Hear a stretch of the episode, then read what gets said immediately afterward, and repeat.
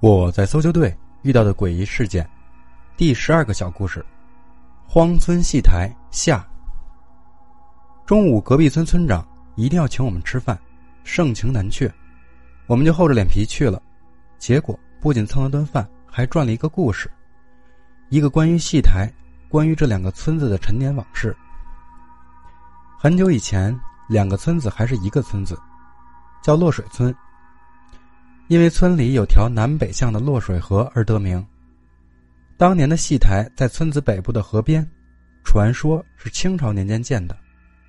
起初用来表演祭礼，翻修后才开始唱戏，很是气派。那时候的村子，春耕夏忙秋收，冬天粮食入仓，几场雪过后，整个村子就闲了下来，开始学戏。待到新年初一那天，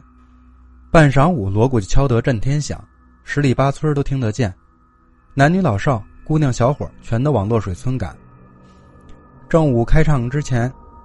戏台子前早已人山人海，连墙头房顶上都是人，一天一场，直唱到正月十五，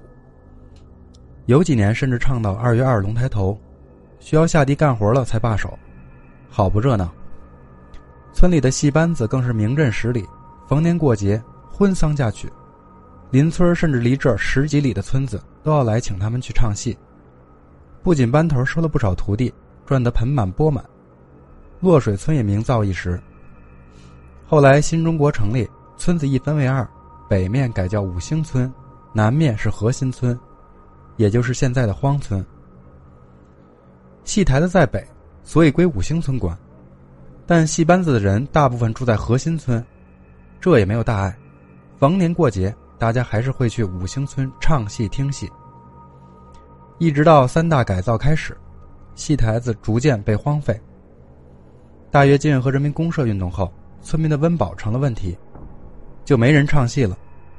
文革开始后几年，夏天里洛水河发洪水，戏台年久失修，一次夜里下暴雨，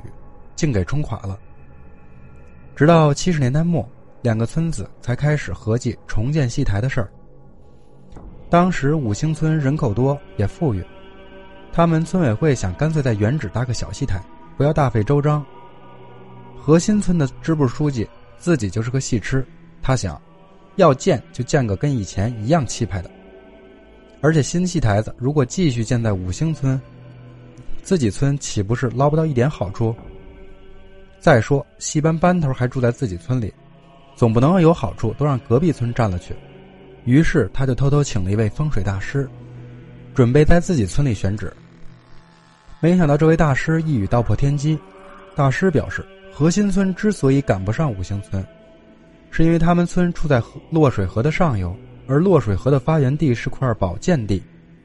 剑气顺流而下，核心村把剑气全给挡光了，自然处处比不上五星村。但如果能在河边的小山腰上，村里处处都能看得见的地方建个戏台，不仅可以挡住剑气，而且戏谐音喜，还能让村子富起来。大师的这番话让村支书更加坚定了建戏台的决心。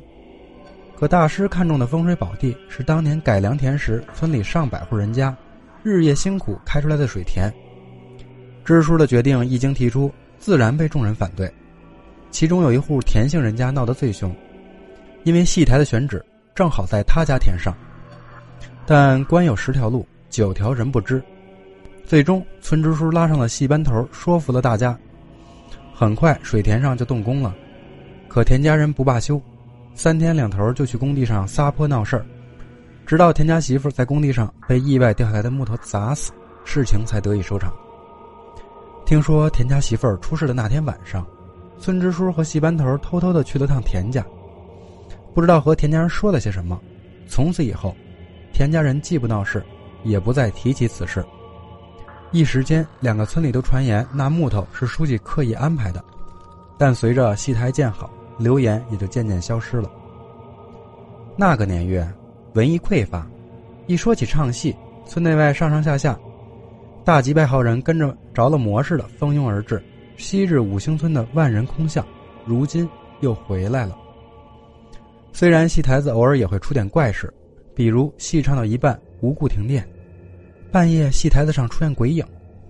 晚上路过戏台会听到田家媳妇的哭声等等，但这最终只能算鬼故事，并不能阻止外村的姑娘争先恐后的往核心村里嫁。当年核心村的男娃家里再穷都能娶上好媳妇儿，村长如今回忆起来依旧颇为感慨。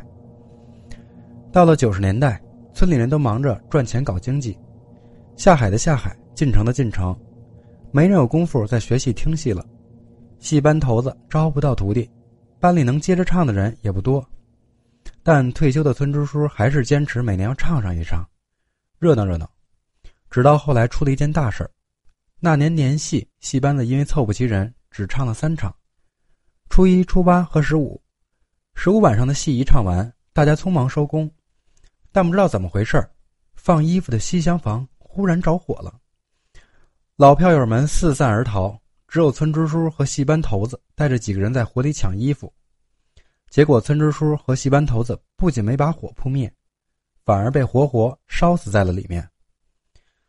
两个村子的人都赶来灭火，最后找到两人尸体的时候都烧成炭了。村里人很多都说这是田家媳妇在报仇呢。村支书和戏班头子死了以后，戏班自然就散了，村里没人唱戏，戏台也就渐渐废了。后来有一次，村委会想拆了戏台建个活动中心，但当时第一个工人刚刚搭好梯子上去就摔了下来，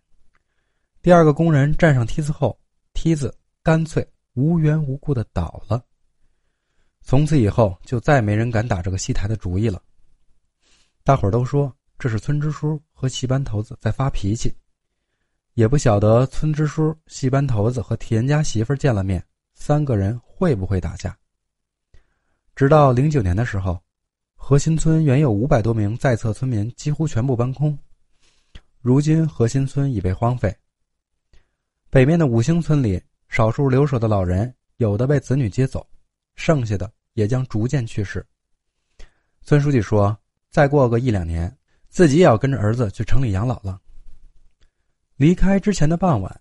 我和倩倩抽时间去了趟戏台，它湮灭在荒草灌木中，不见昔日繁华景象。断壁残垣间，我好像还能闻到木头烧焦的味道。在乘车离开前，我回头看，夕阳下仿佛看到汉子们扛着板凳占位置，女人们等不及吃饭，叽叽喳喳早已在戏台下闹开。随着戏班乐队锣鼓声响，戏子粉墨登场，台下的观众们聚精会神。我说那个女孩梦里怎么不害怕呢？那时候的光景是村里最喧闹的季节。